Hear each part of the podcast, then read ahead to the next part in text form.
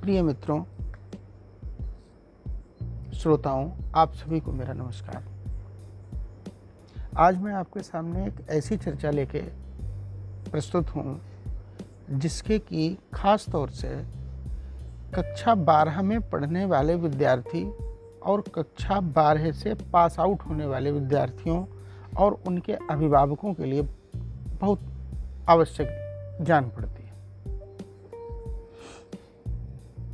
ये एक ऐसा समय होता है जबकि कोई भी विद्यार्थी अपने भविष्य के निर्धारण के लिए रणनीति बनाकर उस पर अग्रसर होता है।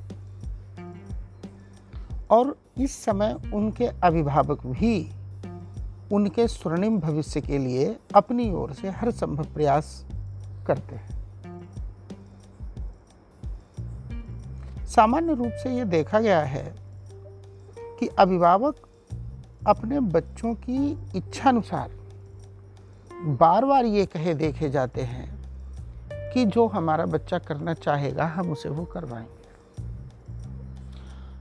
बच्चा जो कि कक्षा बारह तक आया, उसने भी कई लोगों से मिला, कई दोस्तों से मिला, उसने भी अपने कुछ सपने देखे और अपने भविष्य का निर्धारण कर लिया। यहाँ पे एक बहुत महत्वपूर्ण बात है कि जिस समय किसी भी बच्चे ने अपने भविष्य का निर्धारण किया, उस समय उसने अपने परिवार की आर्थिक परिस्थितियाँ अपने मन में नहीं रखी। वो अपने मनोभावना के अनुसार अपने भविष्य का निर्धारण करता है। उसे इस बात का संबल होता है कि हमारे अभिभावक प्रायः ये कहते हैं कि जो हमारा बच्चा चाहेगा, हम उसे वो करवाएँगे।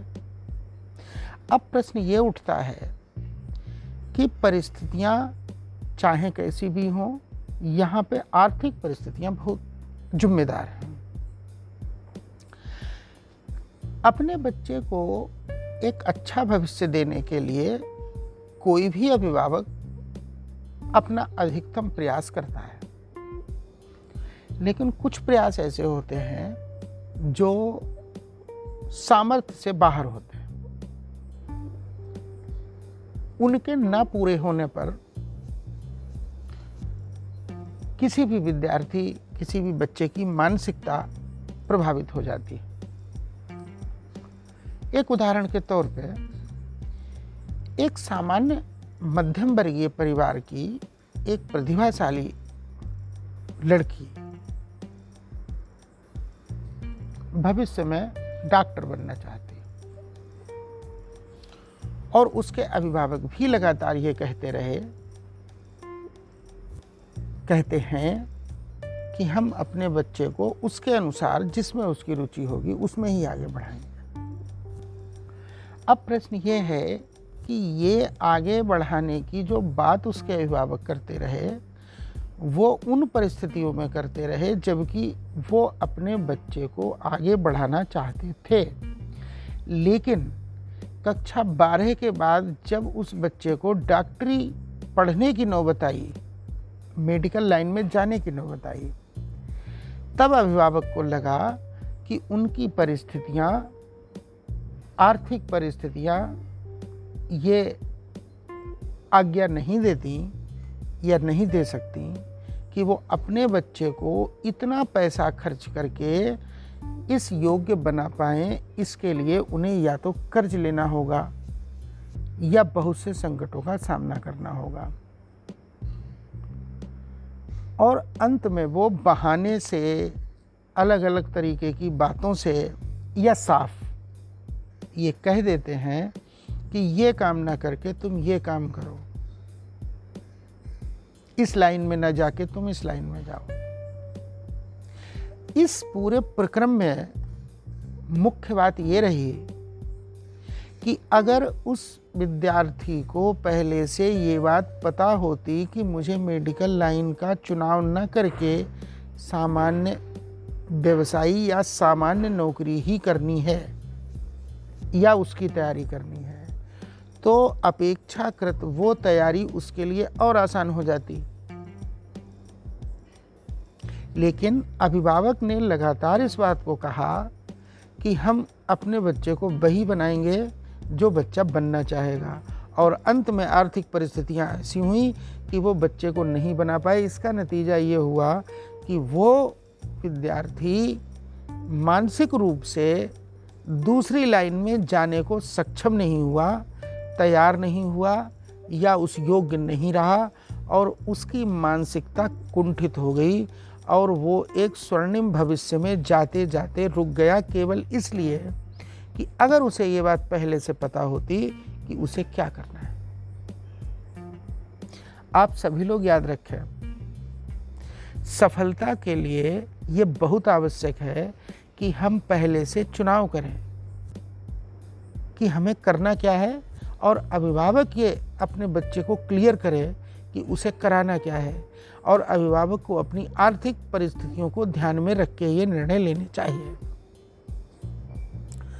एक भविष्य बनाने के लिए अगर बच्चे की बात आ जाए तो कक्षा बारह के बच्चे भी अब काफ़ी समझदार होते हैं।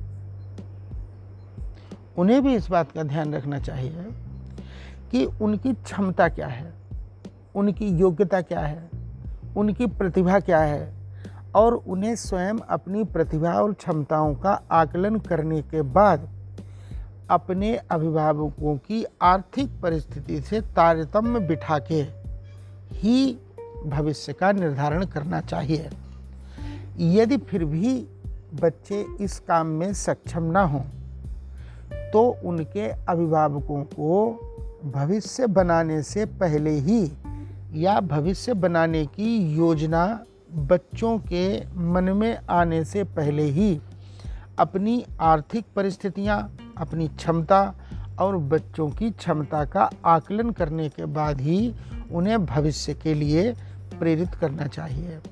मुझे लगता है कि अगर ये सारी बातें पहले से निर्धारित कर ली जाए और अभिभावक पहले से ये क्लियर कर दे कि अपने बेटे को वो क्या और कैसे बना सकते हैं और इसमें वो सक्षम है।